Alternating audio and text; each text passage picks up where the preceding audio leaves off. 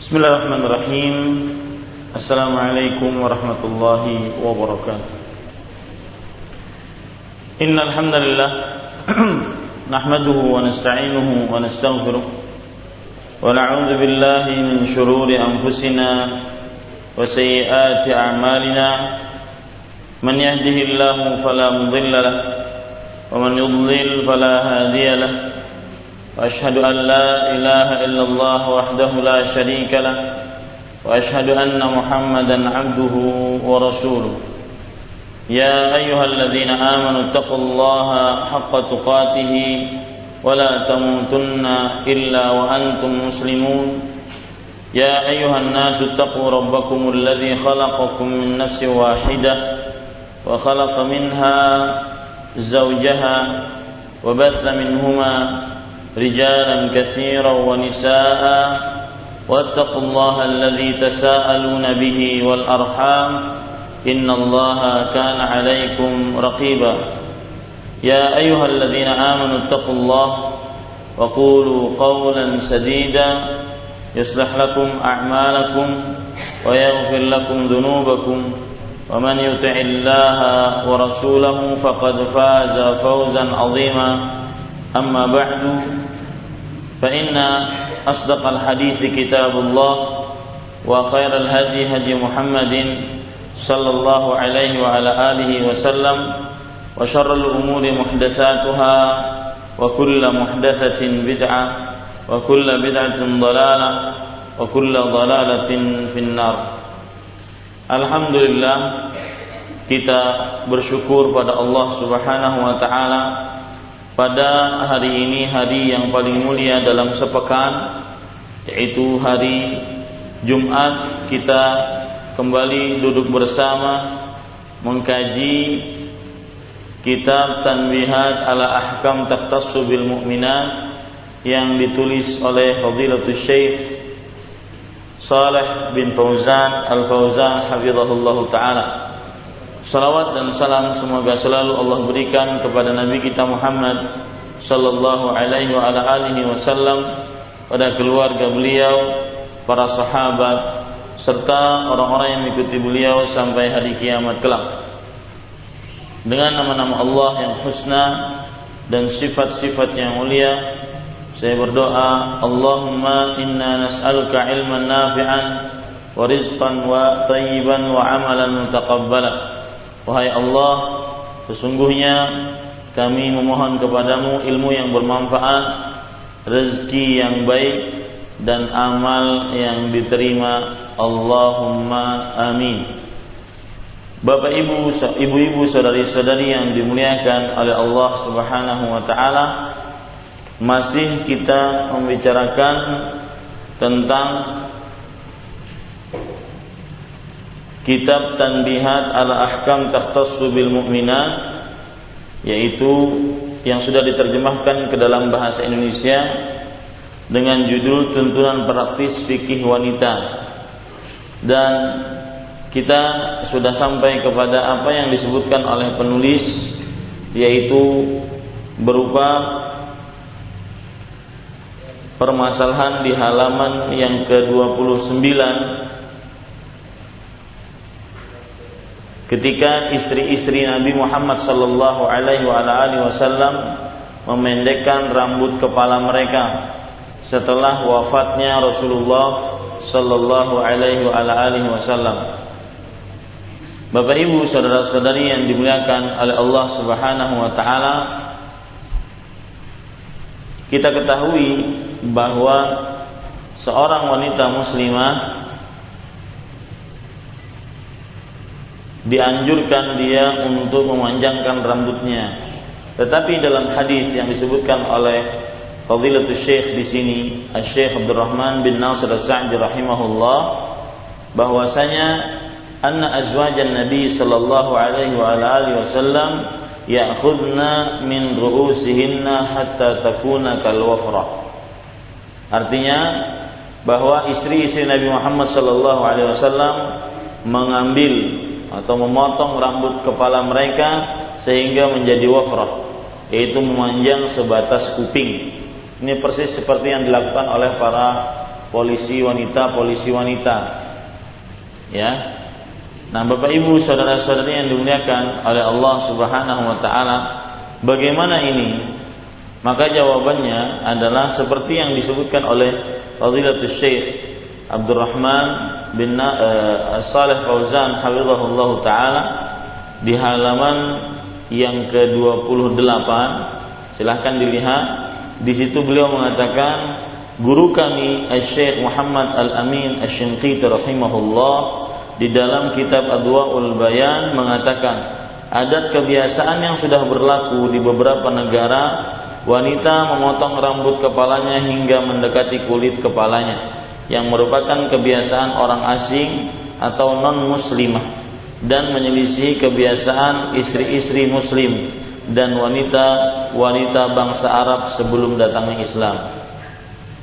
Dan perbuatan itu adalah menyimpang, bagian dari penyimpangan-penyimpangan yang merupakan bahaya umum dalam perusakan perusakan norma, agama, akhlak, syiar Islam e, dan sebagainya. Lalu beliau memberikan jawaban tentang riwayat yang berbunyi anna azwajan Nabi sallallahu alaihi wasallam ya'khudna min ru'usihinna hatta takuna kal wafrah seperti yang saya sebutkan tadi, yang saya baca tadi bahwasanya beliau menjawab ada kalau ada orang yang bertanya kenapa seorang perempuan tidak boleh memendekkan rambutnya?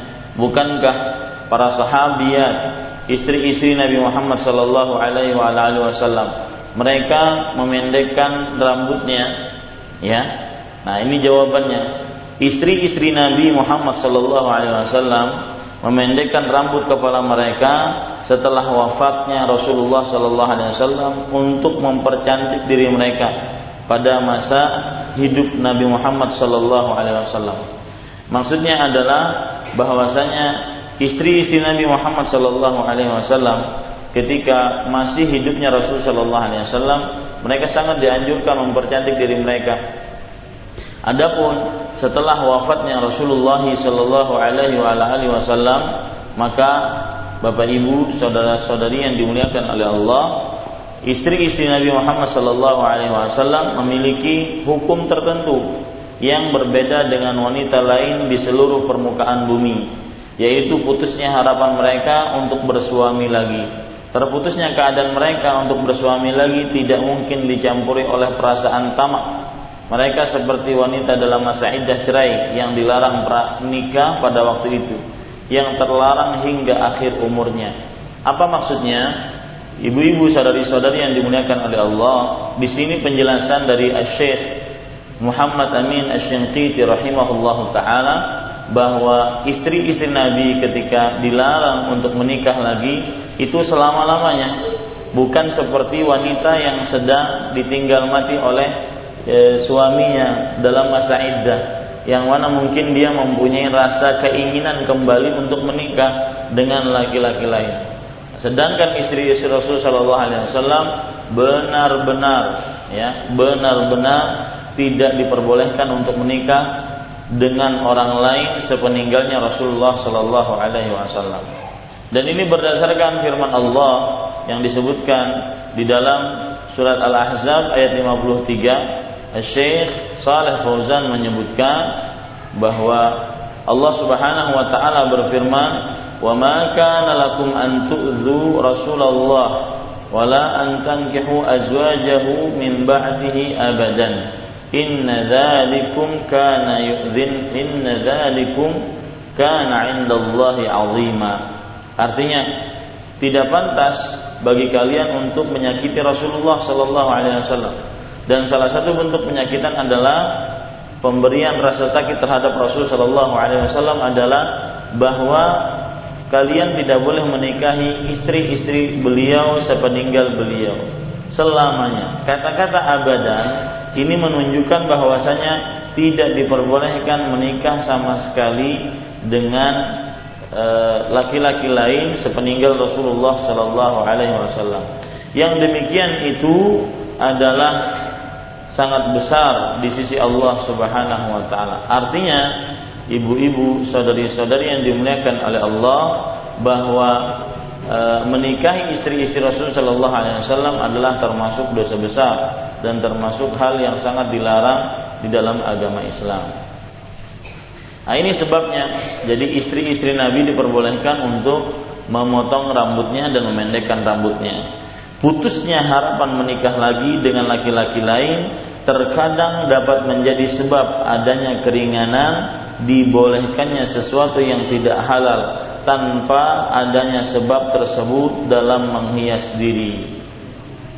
Lihat, perhatikan perkataan beliau baik-baik Bapak, Ibu, saudara-saudari yang dimuliakan, ibu-ibu, saudari-saudari yang dimuliakan oleh Allah Subhanahu wa taala.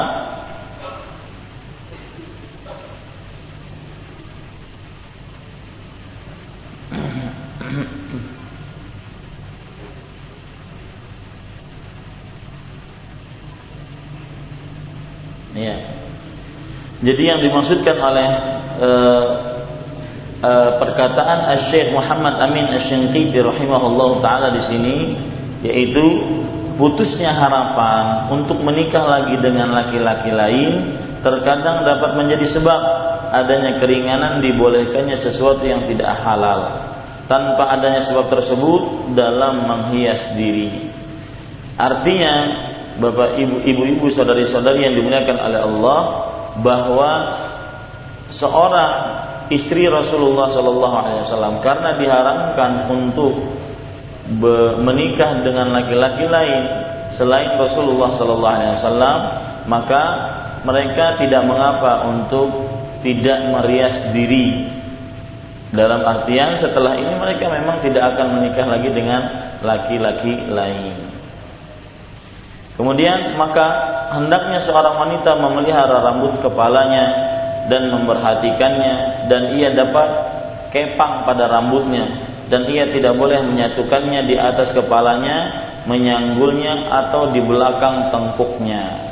Nah, di sini ada larangan yang disebutkan oleh Syekh Saleh Fauzan hafizahullah taala bahwa eh, seorang perempuan tidak mengapa dia mengepang rambutnya. Ya, dijadikan beberapa kepang tidak mengapa. Kemudian tidak boleh baginya mengumpulkan rambut tersebut di atas kepalanya di sini. Ya, di atas kepalanya. Jadi rambutnya yang panjang tersebut dia uh, kumpulkan di sini di atas kepalanya atau dia sanggulkan di bawah tengkuknya. Ya, dia sanggulkan di bawah tengkuknya. Kemungkinan di zaman dahulu sanggul itu berada di bawah tengkuk. Tetapi sebenarnya yang menjadi ukuran adalah semua rambut yang dikumpulkan pada bagian kepala. Ya, e, tadi pagi di depan saya, di depan motor saya, ada saya melihat seorang e, perempuan dengan rambut yang dia kumpulkan di sini. Cuma bukan sanggul, tetapi rambutnya itu dirias jadi kayak bunga. Bunga yang lagi mekar. Subhanallah. Saya bilang ini nyisirnya berapa lama? Ya. Baik. Uh, itu termasuk di dalamnya. Semua rambut yang dikumpulkan di dalam di dalam apa? Di, eh, pada kepala. Ini semua dilarang dalam dalam hadis Rasul Shallallahu Alaihi Wasallam yang diriwayatkan oleh Imam Muslim Rasul dan nanti hadis ini akan disebutkan oleh Fadilatul Syekh Saleh Fauzan hafizahullah taala pengarang buku ini. Sinfani min ahli nar lam arahuma. Dua golongan dari penghuni neraka yang aku tidak pernah melihat keduanya qaumun ma'ahum siyaqun ka'adnabil baqar. Orang-orang yang mempunyai jemeti seperti eh, ekor-ekor sapi yadribuna bihan nas. Kaum yang membawa cambuk seperti ekor sapi yang dengannya mereka mencambuk orang-orang. Wanisaun kasiat. Nah, ini yang menjadi ukuran. Ini yang menjadi inti pembicaraan dan wanita-wanita yang memakai pakaian tetapi telanjang ma'ilat mumilat ru'usuhunna ka'asnimatil buktil ma'ilah dia melenggok kemudian kepalanya uh, dia melenggok-lenggok dan menggoda lelaki lain. Ru'usuhunna nah ini yang menjadi inti dari pembicaraan kita tadi. Kepala-kepala mereka kaasnimatil muktil ma'ilah seperti punuk-punuk konta yang tengkuknya panjang dan lurus. Ya wanita seperti ini kata Rasul sallallahu alaihi wasallam la yadkhulna jannah tidak masuk surga wa la yajidna rihaha dan tidak mencium bau surga wa inna rihaha la yujadu min masirati kadza wa kadza dan sesungguhnya baunya surga itu terdapat e, dari jarak sekian sekian. Artinya dari jauh sudah sudah terdapat. Nah Ibu-ibu saudari-saudari yang dimuliakan oleh Allah yang jelas menyanggul rambut baik itu rambutnya yang asli dia sanggul dia kumpulkan pada kepalanya bagian kanan kah, bagian kiri kah, bagian depan, bagian atas kah ataupun bagian belakang kah sebagaimana yang kebiasaan terjadi maka itu dilarang dalam agama Islam. Kemudian Syekh Saleh Fauzan mengatakan qala Syekhul Islam Ibnu Taimiyah rahimahullahu taala fi Majmu'il Fatawa Syekhul Islam Ibn Taimiyah rahimahullah dalam Majmu'ul Fatawa. Majmu'ul Fatawa ini adalah buku. Jadi ibu-ibu saudari-saudari beginilah kita belajar ya. Namanya baca buku atau baca kitab. Apa yang belum dipahami saya akan jelaskan. Dan apa yang belum terlewatkan dari penjelasan ibu yang bertanya atau ibu yang menambahkan. Ya. Dalam Majmu'ul Fatawa, Majmu'ul Fatawa adalah e, artinya secara letterlah kumpulan fatwa-fatwa. Kumpulan fatwa-fatwa siapa? Fatwa-fatwa seorang ulama besar yang hidup di abad ke-8 Hijriah. Yaitu yang bernama Ahmad. Beliau namanya Ahmad ya bin Abdul Halim. Nama bapaknya Abdul Halim. Beliau berasal dari daerah Syam yaitu Al-Harrani dan beliau biasa dipanggil dengan Syekhul Islam Ibnu Taimiyah. Ya. Nah, jadi uh, Majmu'ul Fatawa adalah kumpulan fatwa-fatwa Syekhul Islam Ibnu Taimiyah. Ulama abad ke-8 Hijriah berarti sekitar 700 tahun yang lalu beliau hidup. Dan uh, Majmu'ul Fatawa ini bukan beliau yang nulis, tetapi ada seorang yang menulis atas fatwa-fatwa atau jawaban-jawaban beliau dari pertanyaan-pertanyaan agama. Beliau mengatakan, "Kama yaqsudu ba'dul baghaya an tawfara sya'raha dhafiran wahidan masdulan bainal katifain." Artinya, sebagaimana yang dilakukan wanita jalang yaitu wanita pekerja seks komersial bermaksud membuat satu kepang pada rambutnya yang dijulurkan antara dua bahunya memberikan tanda untuk dirinya apa maksudnya ibu-ibu saudari-saudari yang dimuliakan oleh Allah bahwa salah satu tanda wanita pekerja seks komersial atau bahasa Indonesia-nya wanita jalan, ya wanita yang suka me, me, melayani lelaki-lelaki hidung belang adalah mereka membuat sanggul dengan cara rambutnya itu dikumpulkan di sini. Ya, dikumpulkan di sini kemudian nanti terletak di sini dua-duanya. Rambutnya dikumpulkan di sini kemudian di uh, mereka letakkan di sini. Nah ini adalah kebiasaan wanita-wanita pekerja seks komersial. Ya, ini. Jadi rambutnya dikumpulkan, kemudian mereka e, di belakang sini mereka jadikan dua sebagai tanda. Oh ini wanita bisa dipanggil untuk melakukan e, komersil seks. Nah, seperti itu. Berarti siapa yang melakukan seperti ini, ibu-ibu, saudari-saudari sekalian, sebenarnya dia melakukan pekerjaan pekerjaan wanita pekerja seks komersial. Kemudian Syekh Saleh Fauzan hafizahullah taala menyebutkan Wa qala Syekh Muhammad bin Ibrahim Mufti Diyar As-Saudiyah rahimahullah. Dan Syekh Muhammad Ibrahim seorang ahli fatwa negara Arab Saudi mengatakan uh, Syekh Muhammad Ibrahim ini adalah gurunya Syekh bin Bas. Ya, Syekh bin Bas adalah uh, ulama yang meninggal sekitar 13-an tahun yang lalu yaitu ulama ahli fatwa ketua uh, majelis ulama Arab Saudi di zamannya dan guru beliau ini adalah Muhammad bin Ibrahim. Syekh Muhammad bin Ibrahim rahimahullah taala mengatakan adapun yang dilakukan oleh sebagian wanita muslimah pada masa kini yaitu menebarkan rambut kepalanya ke sisi kepalanya. Lalu terhimpun terjulur di bagian tengkuknya untuk menjadikannya di atas kepalanya seperti yang dilakukan oleh wanita-wanita asing non muslim maka model seperti ini tidak diperbolehkan karena mengandung penyerupaan terhadap wanita-wanita kafir. Ya terhadap wanita wanita kafir. Nah, bagaimana gambarannya ibu-ibu, saudari-saudari yang dimuliakan oleh Allah Subhanahu wa taala tentang eh, wanita-wanita yang meng, mengumpulkan rambutnya kemudian mereka julurkan.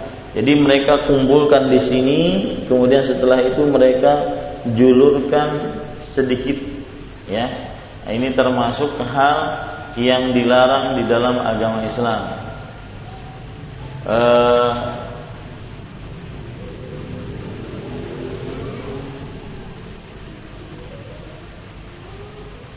Ya, itu yang dilarang dalam agama Islam ya.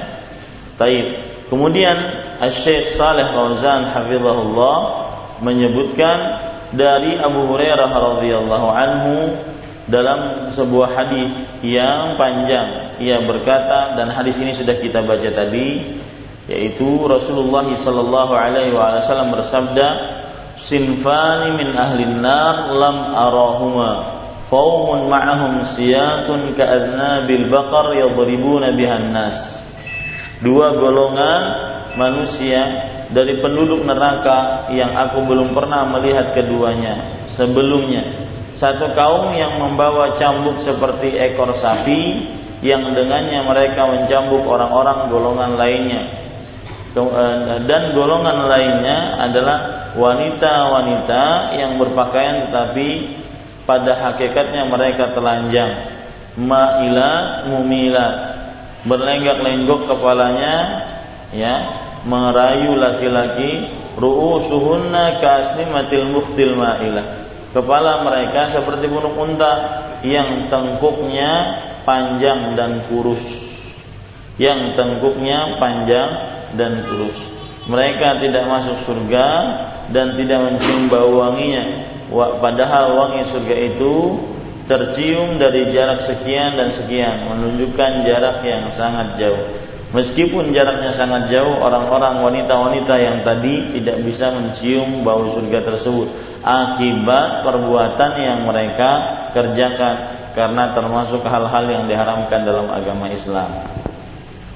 Sekarang ibu-ibu saudari-saudari, saya ingin mengupas hadis yang kita baca barusan ini. Perhatikan baik-baik. Rasulullah wasallam bersabda, sinfani min ahlin nar lam arahuma dua kelompok atau golongan dari penghuni neraka yang aku belum melihatnya.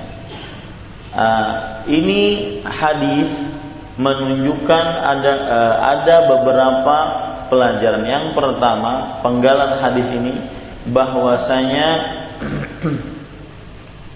neraka sudah ada ini yang pertama. Neraka sudah ada. Yang kedua yaitu dan ini termasuk keyakinan seorang muslim bahwa neraka sudah ada. Kenapa Allah Subhanahu wa taala ciptakan neraka dan sudah ada nerakanya dan juga surga? Maka jawabannya karena Allah Subhanahu wa taala sudah berfirman di dalam Al-Qur'an, "Uiddat lil muttaqin." Dalam riwayat yang fattaqun nar allati waquduha an-nas wal hijaratu uiddat lil kafirin. Maka jauhilah neraka yang mana neraka tersebut adalah bahan bakarnya manusia dan bebatuan yang telah disediakan untuk orang-orang kafir. Lihat kata-kata telah. Ini menunjukkan bahwasanya neraka dan surga memang ada. Pelajaran yang kedua yang kita ambil dari hadis ini adalah bahwa kata-kata sinfani dua golongan itu bukan ha, bukan dimaksudkan sebagai pembatasan. Artinya bukan ini saja yang dapat masuk neraka. Bukan ini saja penghuni neraka.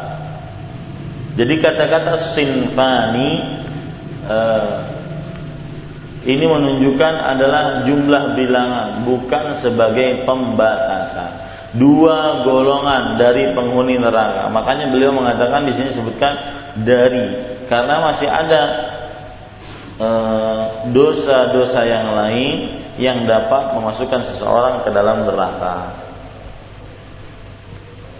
Taib ibu-ibu saudari-saudari yang dimuliakan oleh Allah Subhanahu wa taala. Kemudian Rasul sallallahu alaihi wasallam bersabda, "Qaumun ma'ahum siyatun ka'adnabil baqar." Yadribuna bihan nas. Artinya yang pertama adalah orang-orang yang bersama mereka e, cambuk seperti ekor-ekor e, sapi ya seperti ekor-ekor sapi yang dengan ekor-ekor sapi tersebut dia atau dengan cemeti cambuk-cambuk tadi dia memukuli orang-orang ini adalah gambaran dari seorang yang berwenang dan berkuasa dan dia senantiasa menggolimi para pegawainya atau para pekerjanya. Maka saya nasihatkan kepada ibu-ibu yang mempunyai pekerja di rumahnya, di kantornya, di pasarnya atau di mana saja, maka jangan pernah melakukan seperti ini, yaitu memukuli para pekerja, memukuli orang-orang yang di bawahnya. Apalagi nanti ditambah dengan sikap zalim yang dilakukan oleh para tuan-tuan. Yaitu apa sikap zalimnya? Tidak memberikan gaji pada waktunya. Padahal Rasulullah Shallallahu Alaihi Wasallam bersabda dalam hadis riwayat Imam Ibnu Majah, "U'tul ajira haqqahu qabla an yajiffa 'araqahu." Artinya berikan kepada orang-orang yang merupakan e, para pembantu hak-hak mereka, gaji-gaji mereka sebelum kering ya, keringat mereka. Nah, ini sama dengan kita dilarang untuk berbuat zalim kepada orang-orang yang bekerja bersama kita. Wanisaun kasiyat ariyat dan yang kedua, golongan kedua adalah wanita-wanita yang memakai pakaian tetapi telanjang. Ada beberapa tafsir nanti yang disebutkan oleh Syekh Saleh Fauzan hafizahullah taala salah satu eh, atau saya langsung artikan dan saya langsung maknai apa makna wanita-wanita memakai pakaian tetapi telanjang maka maknanya adalah satu wanita-wanita yang pandai memperhatikan perawatan tubuh, model pakaian, ya, model rambut, model bulu mata, model eh, di model kuku, pedicure, medicure, tetapi dia kosong dari ibadahnya. Nah, ini yang disebut dengan kasiat ariyat. Makna yang pertama. Makna yang pertama wanita pakai pakaian tetapi telanjang adalah wanita yang sangat-sangat memperhatikan penampilan pakaian kemudian penampilan diri tetapi tidak memperhatikan ibadah kepada Allah Subhanahu wa taala Kemudian tafsiran yang kedua, wanita-wanita yang memakai pakaian tetapi telanjang adalah wanita-wanita yang tidak bersyukur kepada suaminya. Ya, wanita-wanita yang tidak bersyukur kepada suaminya. Kasiat artinya sang suami memberikan pakaian, memberikan e, nafkah lahir dan batin. Satu ketika saja mungkin sang suami terlambat atau belum sempat membelikan, kemudian dia langsung mengatakan suaminya, "Ma raaitu minka khairan qat." Sebagaimana dijelaskan oleh Rasulullah sallallahu alaihi wasallam riwayat Bukhari, "Aku tidak pernah melihat engkau melihat kebaikanmu walau sekalipun." Padahal sudah jadi suami istri puluhan tahun, sudah punya cucu 13 atau 14 ya.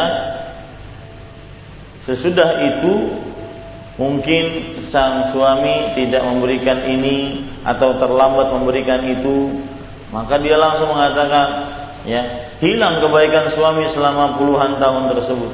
Dia langsung mengatakan ma raaitu minka khairan qat. Aku tidak pernah melihat engkau e, melihat kebaikan dalam dirimu sama sekali.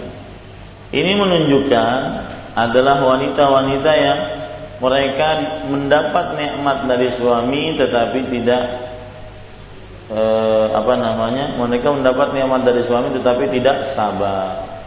Ini ibu-ibu saudari-saudari yang dimuliakan oleh Allah. Makna yang ketiga kasihan aria. Memakai pakaian tetapi telanjang adalah wanita-wanita yang memakai pakaian pada sebagian tubuhnya ditutup dengan pakaian, tapi sebagian yang lain dibiarkan terbuka. Nah, ini tafsiran yang ketiga. Tafsiran yang keempat, wanita-wanita yang memakai pakaian transparan. Artinya meskipun seluruh tubuhnya tertutup dengan kain, tetapi kainnya tersebut adalah kain yang transparan yang bisa membentuk atau memperlihatkan anggota tubuhnya, lekukan tubuhnya ataupun warna kulitnya. Yang kelima yaitu wanita-wanita memakai pakaian tetapi telanjang, maksudnya adalah wanita-wanita yang pakai pakaian ketat sehingga seluruh tubuhnya kelihatan bentuknya. Ya, subhanallah ini sekarang lagi model-modelnya ya. Nasihati ibu anak-anak perempuan kita untuk memakainya di luar rumah. Nasihat ibu, adik-adik ataupun kakak-kakak perempuan kita untuk agar jangan memakainya di luar rumah ya. Dan itu sangat memfitnah sekali. Subhanallah tadi kapan ya? Sore kemarin saya berboncengan dengan istri Kemudian ada laki-laki ya yang memakai celana, saya tidak tahu namanya apa. Saya biasa menyebutnya celana skinly yang kalau dipakai benar-benar ketat dan terbuat dari pakaian atau dari bahan kain yang sangat melar dan membentuk tubuh, merekat di tubuhnya. Yang memakai itu laki-laki, jenggotan warnanya hijau Kemudian ngerokok. Saya bilang ke istri, coba lihat, itu laki-laki saja memakai kita lihat dari belakang bisa memfitnah seseorang. Bagaimana kalau perempuan? Ya, warnanya hijau lagi, hijau muda. Ya, subhanallah. Jadi ibu-ibu saudari-saudari yang dimuliakan oleh Allah, ya, ini sangat memfitnah, sangat menjadikan seseorang akhirnya tergoda. Uh, jadi untuk di zaman sekarang kalau diperhatikan model-model pakaian yang ada di pasar-pasar dan juga dipakai-pakai oleh para perempuan ada dua. Yang pertama pakaian atau celana yang dipakai lebih pendek daripada celana SD dan itu memang dibuat modelnya seperti itu. Jadi khusus celana yang cuma menutupi bagian aurat besarnya saja. Ya ini subhanallah. Ibu-ibu saudari-saudari yang dimuliakan oleh Allah mudah-mudahan wanita-wanita yang memakai seperti itu bukan wanita-wanita yang mujahid bukan wanita-wanita yang membangga-banggakan dengan maksiatnya. Dan itu banyak. Dan bukan hanya wanita-wanita kafir yang memakai itu. Ternyata banyak dari wanita-wanita yang muslimah juga memakai seperti itu. Bentuk kedua pakaian yang menjadi tren di zaman sekarang yaitu pakaian-pakaian yang ketat. Padahal di atasnya mungkin dia menutup rambutnya. Ya tetapi di bawahnya dia memakai pakaian yang sangat ketat ya sekali pakai semua bentuk tubuhnya terlihat. Mendingan kalau seandainya langsing gembrot. Nah, ibu-ibu sadari-sadari yang dimuliakan oleh Allah. Langsing saja haram untuk diperlihatkan apalagi gembrot. Baik Kemudian ma'ilat mumilat. Nah, di sini Asy-Syaikh Shalih Fauzan perhatikan halaman 32, sebagian ulama telah memberikan penafsiran terhadap sabda beliau. Ma'ilat mumilat yaitu menyisir rambut mereka dengan gaya sisiran miring seperti gaya sisiran pelacur dan mereka menyisiri orang lain dengan gaya-gaya seperti itu. Ini beberapa tafsiran. Jadi eh, kata-kata di dalam hadis itu banyak sekali tafsiran yang dijelaskan oleh oleh para ulama. Di antaranya tadi kasiat ariyat, wanita yang pakai pakaian tetapi telanjang. Empat dari apa yang saya sebutkan tadi itu semuanya disebutkan oleh Imam Nawawi rahimahullah. Ya, Imam Nawawi rahimahullah menjelaskan wanita yang pakai pakaian tetapi telanjang. Yang pertama tadi apa? Yang cuma mikirin model pakaian, model e, penampilan, tetapi tidak ada ibadah di dalam dirinya. Ini wanita yang berpakaian tetapi telanjang. Kemudian yang kedua yaitu wanita yang diberikan nikmat oleh suami nafkah, tetapi giliran sang suami mungkin belum dapat menghadirkan apa yang diminta, maka akhirnya dia kufur terhadap suami, tidak berterima kasih, bahkan menghilangkan semua kebaikan suami dan itu itu sifat perempuan ya Bu. Ibu harus terima karena sudah disebutkan dalam hadis Rasul Shallallahu Alaihi Wasallam. Yang harus kita lakukan berarti harus dijauhi seperti itu. Ya. Dan salah satu konsep berumah tangga yang harmonis, sakinah, mawaddah dan rahmah saling memberikan rasa penghargaan, apresiasi kepada pasangan. Seperti misalkan seorang istri berdandan untuk suaminya, maka sang suami sudah sewajarnya me memujinya, memberikan apresiasi. Seorang istri misalkan membelikan eh, membeli anting, kemudian membeli gelang, membeli sesuatu yang bisa membuat dia menawan. Maka sang suami jangan acuh tak acuh. Ya. Sang istri sudah mengatakan begini, begini mana ini? Enggak ada acuh tak acuh ini namanya sang suami tidak sensitif dengan perasaan seorang perempuan. Ya begitu juga sebaliknya.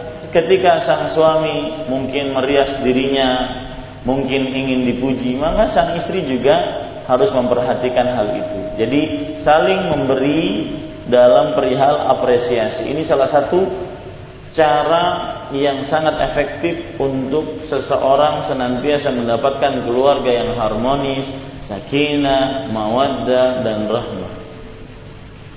Taib ibu-ibu sadari-sadari yang dimuliakan Allah, yang keempat, yang ketiga yaitu wanita yang memakai pakaian tetapi telanjang maksudnya adalah memakai pakaian sebagian ditutup dari anggota tubuhnya, sebagian lain dibuka ya dan ini kebanyakan yang terjadi di masyarakat muslimah.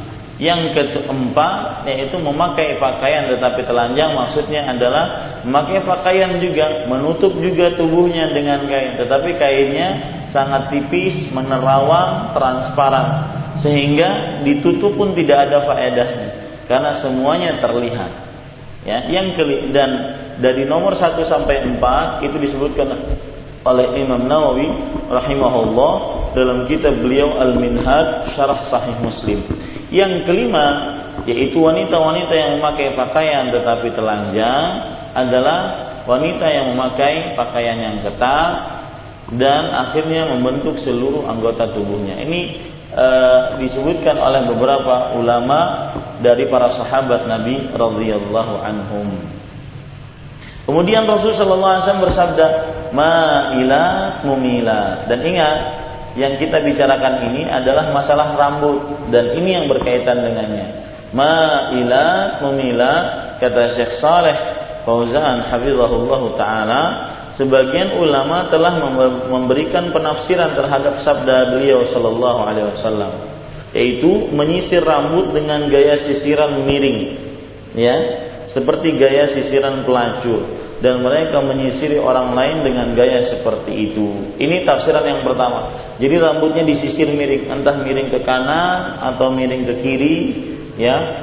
Uh, mungkin di zaman mereka pada waktu itu adalah kebiasaan wanita-wanita pekerja seks komersial seperti itu, ya, seperti itu.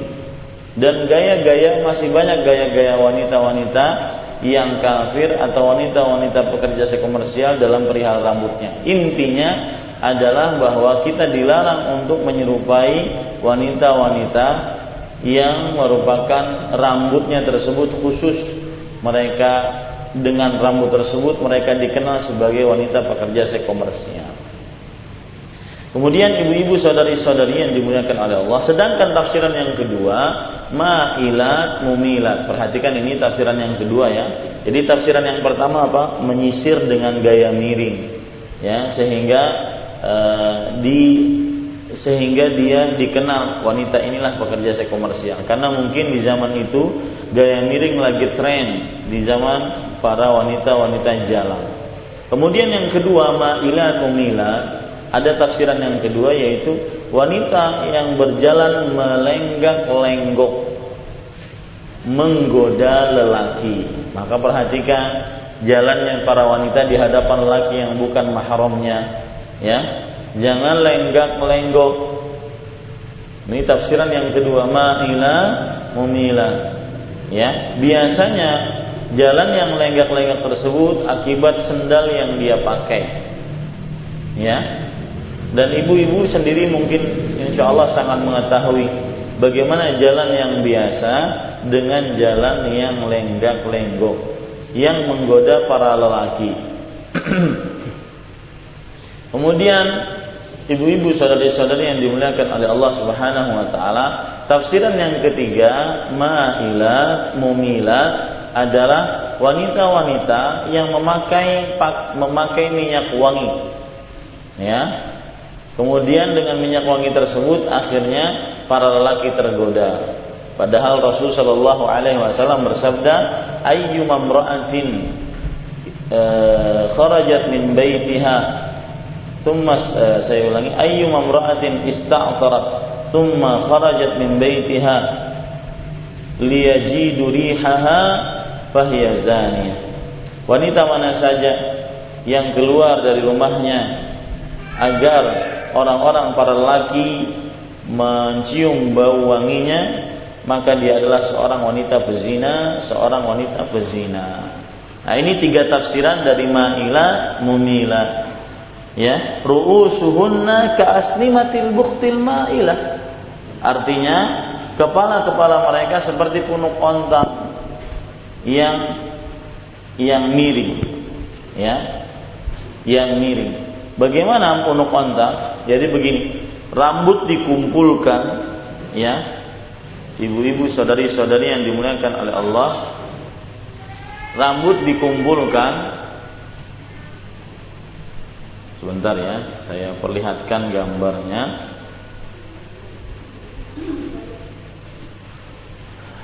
Mudah-mudahan bisa di shoot besar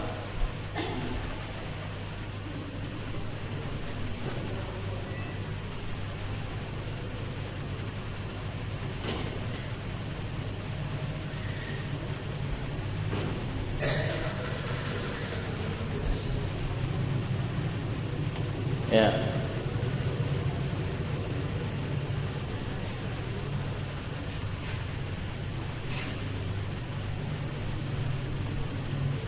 Ya silahkan shoot ya. Diperbesar.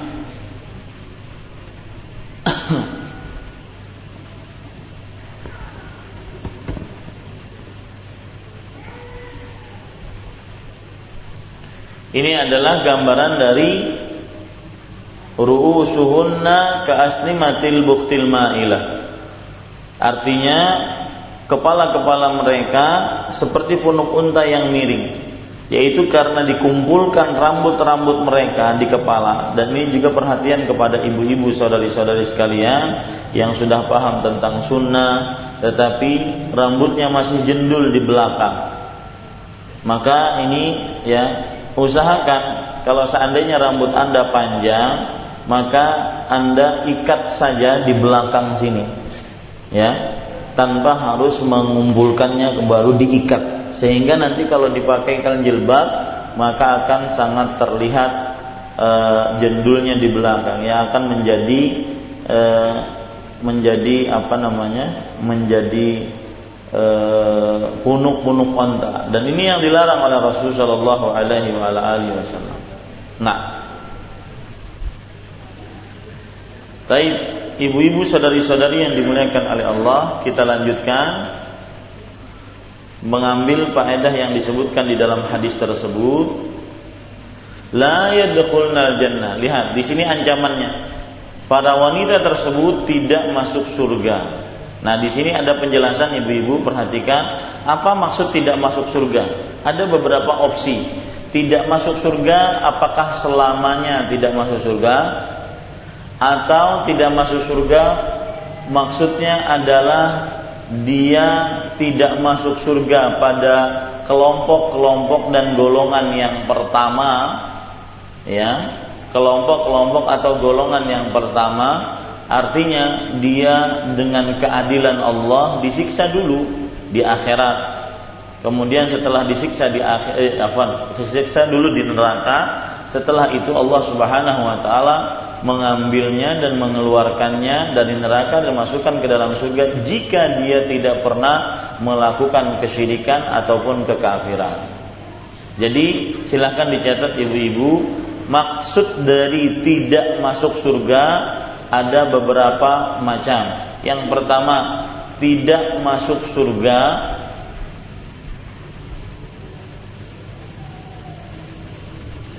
selamanya dan ini yang di yang disebutkan oleh sebagian ulama hadis yaitu amir ruha kamaja artinya biarkan hadis-hadis yang berupa ancaman pak biarkan seperti itu. Ya tidak dikatakan selamanya tidak dikatakan e, sebentar saja biarkan dikatakan bahwasanya wanita-wanita yang memakai rambutnya seperti itu seperti punuk unta tidak masuk surga. Biarkan saja.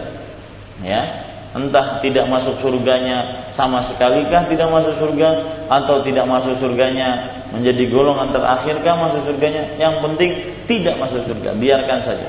Ini penjelasan pertama dari ulama-ulama hadis. Artinya dibiarkan ancaman tersebut seperti semula seperti yang disebutkan dalam hadis yang kedua, maksud dari tidak masuk surga yaitu tidak masuk ke dalam surga pada golongan pertama, orang-orang wanita-wanita yang masuk ke dalam surga.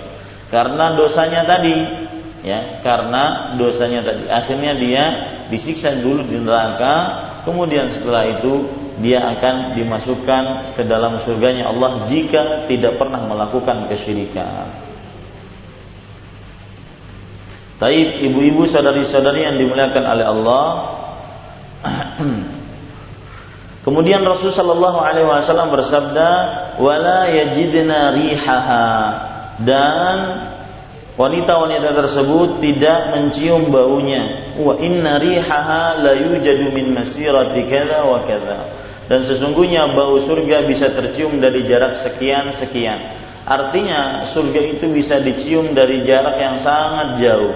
Tetapi karena besarnya dosa wanita yang memakai pakaian tetapi telanjang, wanita yang rambutnya seperti punuk onta, karena saking besarnya dosa tersebut sampai bau surga yang aturannya bisa dicium dari jarak yang sangat jauh itu pun mereka tidak menciumnya saking jauhnya mereka dari surganya Allah Subhanahu wa taala. Ini menunjukkan ibu-ibu saudari-saudari pelajaran yang sangat berarti bahwa surga itu harum. Ya, dan harumnya tidak pernah terputus. Sebagaimana buah-buahan juga yang sangat lezat tidak pernah terputus ada perkataan menarik dari Imam Ibnu Katsir rahimahullah ketika beliau mengomentari surat Al-Waqiah tentang uh, firman Allah Subhanahu wa taala tentang buah-buahan di surga. La maqtu'ah wa la mamnu'ah. Buah-buahan di surga tidak pernah terputus dan tidak pernah terlarang. Ya. Ini disebutkan di dalam surat Al-Waqiah, la maqtu'ah wa la mamnu'ah Ibu-ibu, saudari-saudari yang dimuliakan oleh Allah, uh, Imam Ibnu Katsir mengatakan bahwasanya la tanqati'u thimaruha syita'an wa. Lihat subhanallah. Uh, buah-buah yang ada di dalam surga tidak akan terputus baik musim panas atau musim dingin. Jadi buah-buah di dalam surga tidak mengenal musim ya tidak mengenal musim berbeda dengan buah yang ada di dalam uh, dunia ayat yang saya sebutkan tadi ya di dalam surah al-waqiah ayat 32 33 ya wa fakihatin katsiratin la maqtu'ah wa la mamnu'ah artinya dan buah-buahan yang begitu banyak beraneka ragam tidak pernah terputus dan tidak pernah terlarang terputus dalam artian selalu ada kata Imam Ibnu Katsir rahimahullah baik ketika musim panas atau ketika musim dingin selalu ada buah-buahan tersebut. Nah, ini bedanya buah surga dengan buah dunia. Nah, makanya ibu-ibu saudari-saudari yang dimuliakan oleh Allah Subhanahu wa taala, tercelanya wanita yang pakai pakaian tapi telanjang, kemudian dia jalan melenggak-lenggok menggoda lelaki, kemudian eh, rambutnya dikumpulkan jadi punuk seperti punuk onta maka dia tidak akan mencium bau surga meskipun jauh sekali bau surga tersebut dan hadis ini sekali lagi seperti yang saya sebutkan bahwa surga mempunyai bau yang wangi. Surga mempunyai bau yang sangat sangat wangi. Dan baunya tersebut tidak pernah terputus. Ya baunya tersebut tidak pernah terputus. Demikian. Ini yang bisa saya sampaikan ibu-ibu saudari-saudari berarti kita berhenti pada halaman yang ke-32 ya. Kita baca sedikit karena masih berkenaan dengan itu. Model sisiran semacam ini adalah model sisiran orang-orang asing yaitu non muslim. Wanita-wanita muslimah ada yang mengikuti model seperti ini. Sebagaimana wanita muslimah dilarang mencukur rambut kepalanya atau memotongnya tanpa alasan tertentu, demikian pula ia dilarang untuk menyambung dan menambah rambutnya dengan rambut orang lain. Yang disebut dengan apa Bu namanya? Hair extension. Ya dilarang ini dalam agama Islam. Baik itu menyambung rambut dengan rambut orang lain asli ataupun menyambung rambut dengan rambut kuda ya atau menyambung dengan maksudnya dengan e, apa ekor dari ekor kuda ya ataupun menyambung dengan bagi e, rambut dengan bahan-bahan yang sudah dibuat seperti rambut asli. Nah, ini dilarang tetap dalam agama Islam, ya. Nah, ini kita baca nanti insya Allah minggu depan tentang perkara menyambung rambut. Wallahu a'lam sallallahu nabi Muhammad walhamdulillahi rabbil alamin. Sebelum pertanyaan saya mohon maaf atas keterlambatan dan saya berdoa mudah-mudahan saya cepat pindah ke sini karena ini belum selesai-selesai. Kalau seandainya sudah pindah ke sini maka insya Allah kita akan mulai lebih awal. Kemudian juga pertanyaan akan tambah e, bisa ada waktu yang luang karena hari Jumat biasanya ada keperluan keluarga jadi saya mohon dimaklumi dan mudah-mudahan rumah yang di depan di samping ini bisa cepat sehingga saya juga bisa mengerjakan aktivitas-aktivitas lain selain kajian hari Jumat di antaranya hari Rabu pagi itu ada kajian dari Roja Live insya Allah dari Banjarmasin setiap jam 11 siang waktu Banjarmasin. Kemudian juga eh, hari Selasa jam setengah 11 ada program tanya jawab permasalahan agama dengan radio Gema Madinah FM 93,7 FM Martapura Kalimantan Selatan. Kemudian juga Selasa malamnya ya ada juga pertanyaan-pertanyaan agama yang insya Allah Taala itu akan mudah kalau seandainya saya cepat-cepat e, berdomisili di samping masjid. Karena bagaimanapun ya rumah yang agak jauh membuat itu agak terhambat. Ya, mudah-mudahan secepat mungkin saya akan bisa uh, di samping masjid ini sehingga saya lebih maksimal untuk berdakwah. Wallahu alam silahkan jika ada pertanyaan. Nah,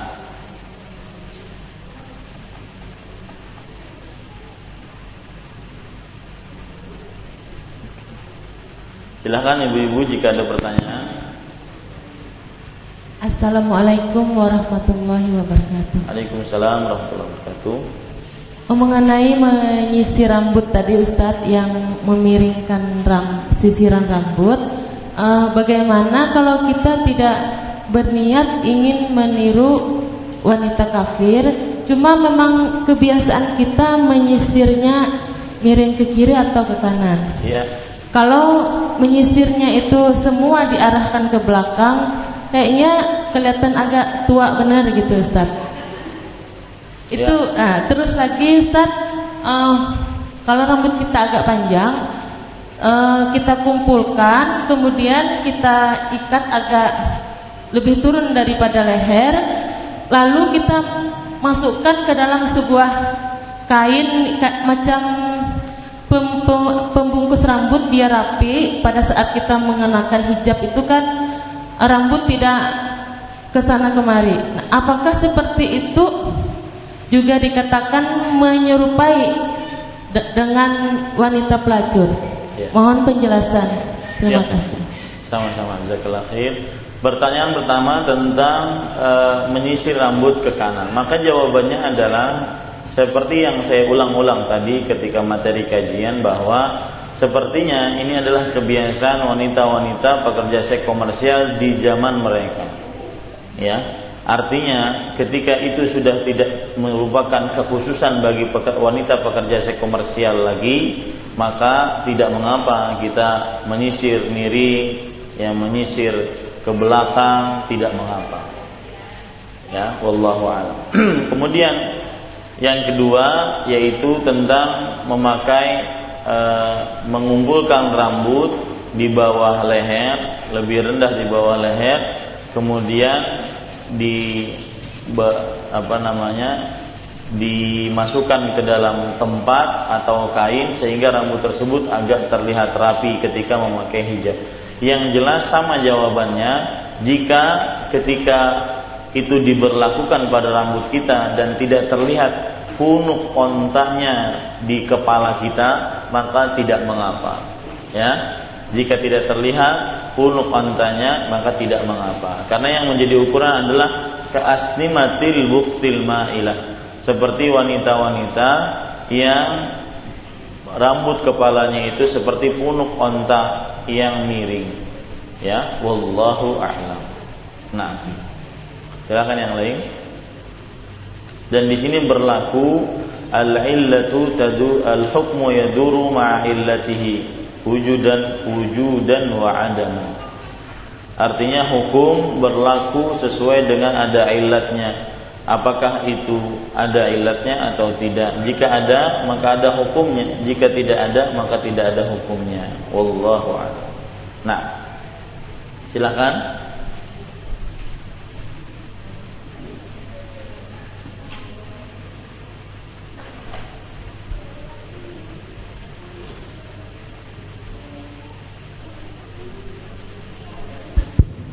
Ustadz satu lagi Ustadz Pak. Ya. Uh, kalau seandainya seorang istri yang suaminya sudah meninggal, seorang suami itu kan ladang amal buat seorang istri. Lalu setelah suaminya meninggal, uh, apalagi yang membuat dia bisa beramal, berbuat sehingga yang diperbuatnya itu sama besarnya seperti dia ber, beramal beramal mendapatkan amal karena dia berbakti kepada suaminya. Mohon penjelasan Ustaz. Iya. Ini cinta sejati. Ibu-ibu saudari-saudari yang dimuliakan oleh Allah, ya, seorang istri yang ditinggal mati oleh suaminya, dia masih bisa mendoakan suaminya untuk mendapatkan kebaikan dengan dalil Allah berfirman dalam Al-Qur'an Rabbana ighfirli wa liwalidayya wa lilmu'minina yawma yaqumul hisab. Artinya wahai afwan Rabbana ighfirli uh, Rabbana Rabbana ighfir lana wa li ikhwanina alladhina sabaquna bil iman wa la taj'al fi qulubina ghillal ladzina amanu rabbana innaka ra'ufur rahim. Begitu ya ibu-ibu saudari-saudari yang dimuliakan oleh Allah Subhanahu wa taala ayat tadi yang saya sebutkan menunjukkan bahwasanya kita orang-orang sepeninggal para sahabat Nabi radhiyallahu anhu mendoakan para sahabat. Ini menunjukkan bahwasanya seorang muslim atau muslimah bisa mendoakan saudara ataupun suaminya ataupun para kerabatnya setelah mereka meninggal. Jadi hal yang bisa dilakukan oleh istri yang ditinggal mati oleh suaminya adalah memintakan ampun untuk suami, berdoa untuk kelapangan sang suami agar bisa menjawab pertanyaan-pertanyaan di kubur. Kalau seandainya sang istri ingin e, bersedekah atas nama suami, maka diperbolehkan. Kalau seandainya istri ingin berhaji atau berumrah atas nama suami juga diperbolehkan. Kalau seandainya sang istri ingin e, melakukan nazar-nazar yang dinazarkan oleh sang suami juga diperbolehkan. Kalau seandainya sang istri ingin membayarkan hutang puasa sang suami, ingat ya, hutang puasa, maka juga diperbolehkan. Ya, intinya sang istri masih bisa berbuat untuk kepentingan suaminya meskipun suaminya sudah meninggal dan di alam kubur. Wallahu a'lam. Nah, silakan. Assalamualaikum warahmatullahi wabarakatuh. Waalaikumsalam warahmatullahi wabarakatuh. Mengenai tentang tafsir yang ma'ilatum mumilat ya. Tadi kan tidak dibolehkan memakai minyak wangi. Terus kalau untuk pakaian yang dipakai softener tuh ya Ustaz. Pakaian yang uh, apa yang kita cuci terus kemudian kita kasih softener. Iya, pewangi ya. Iya. Uh -huh. Karena uh, apa biasanya kalau kadang agak bau amis atau apa gitu yeah. Ustaz. Itu bagaimana?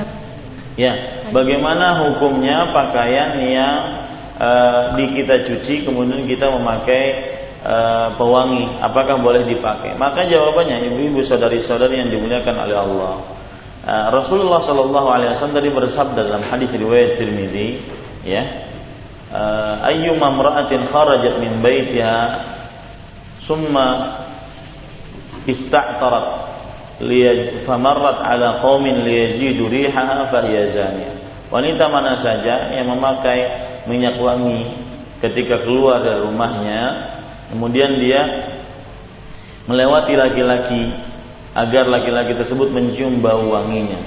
Dan makanya dari hadis ini kita ambil pelajaran semua wanita eh, semua pakaian yang diberikan minyak wangi ya baik itu pewangi ataupun minyak wangi yang masih menyisakan bau wanginya maka tidak diperbolehkan untuk dipakai di luar rumah. Ya tidak diperbolehkan untuk dipakai di luar rumah.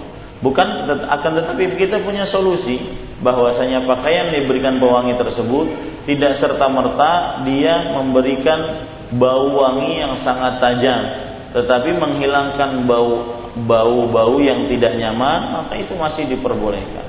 Ya bukan berarti eh, bukankah kita setelah merendam pakaian tersebut di di di pewangi setelah itu kita keringkan maka pada saat itu kering dia akan menguap dan tidak dan akhirnya pakaian tersebut tidak bau apek sebagaimana yang ibu sebutkan dan juga tidak mendatangkan kewangian yang sangat wangi dan insya Allah itu masih diperbolehkan wallahu a'lam. Jadi intinya ibu-ibu saudari-saudari yang dimuliakan oleh Allah eh, jika pakaian tersebut ya memberikan kewangian yang sangat wangi atau jika saya ulangi jika pewangi tersebut memberikan wangian yang sangat wangi maka harap dijauhi wallahu a'lam. Nah, silakan yang lain.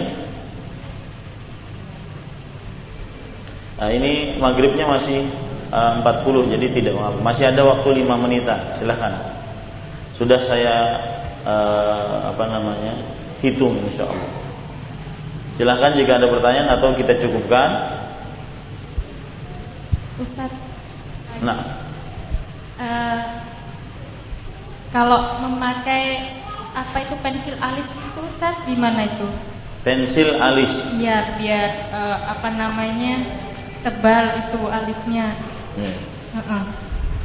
Yang pertama, ibu-ibu saudari-saudari, ya. Wanita yang pakai pensil alis bagi sebagian lelaki malah tambah menyeramkan. Bukan malah menambah cantik. Yang kedua, ya, kalau seandainya pensil alis tersebut akhirnya e, dilakukan karena memang e, alisnya sudah dikerik, maka di sana terdapat dua kesalahan. Yang pertama, pengerikan terhadap alis, yang kedua, pemensilan terhadap alis. Ya. Pengerikan terhadap alis nanti kita akan bahas. Ada hadisnya dari Abdullah bin Mas'ud radhiyallahu anhu. La'anallahu al-was la'anallahu an-namisat wal mutanammisat Allah melaknat wanita-wanita yang mengerik alisnya dan wanita-wanita yang diminta kerik alisnya. Apabila pensil pada alis tersebut hanya digunakan sebagai pensilnya, adapun pengerikannya tidak, maka ini adalah e, sesuatu yang tidak menambah kecantikan pada perempuan tersebut. Ya, Wallahu a'lam. Nah.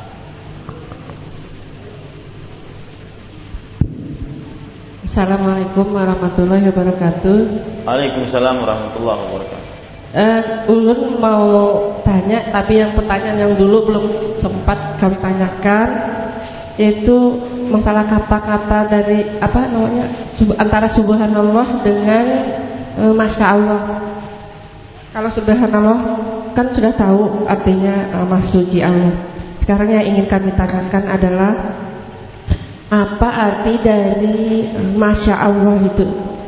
Kemudian yang kedua, uh, uh, apa bedanya kapan kita mengucapkan Masya Allah dan kapan kita uh, ketika apa kita mengucapkan Subhanallah itu. Terima kasih. Iya. Ibu-ibu saudari-saudari yang dimuliakan oleh Allah Subhanahu wa taala kembali kebanyakan ucapan subhanallah untuk hal-hal yang merendahkan Allah Subhanahu wa taala. Seperti misalkan firman Allah Subhanahu wa taala dan dalam beberapa ayat suci Al-Qur'an ya bahwa Allah Subhanahu wa taala berfirman wa subhanallahi wa taala amma yusyriku. Artinya dan maha suci Allah dan maha tinggi atas apa yang mereka syirikkan dengan Allah.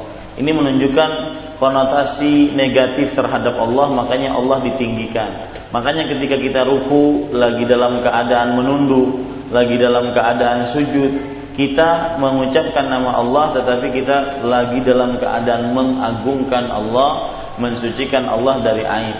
Jadi biasanya kebanyakan, saya katakan kebanyakan karena ada pengecualian darinya nantinya.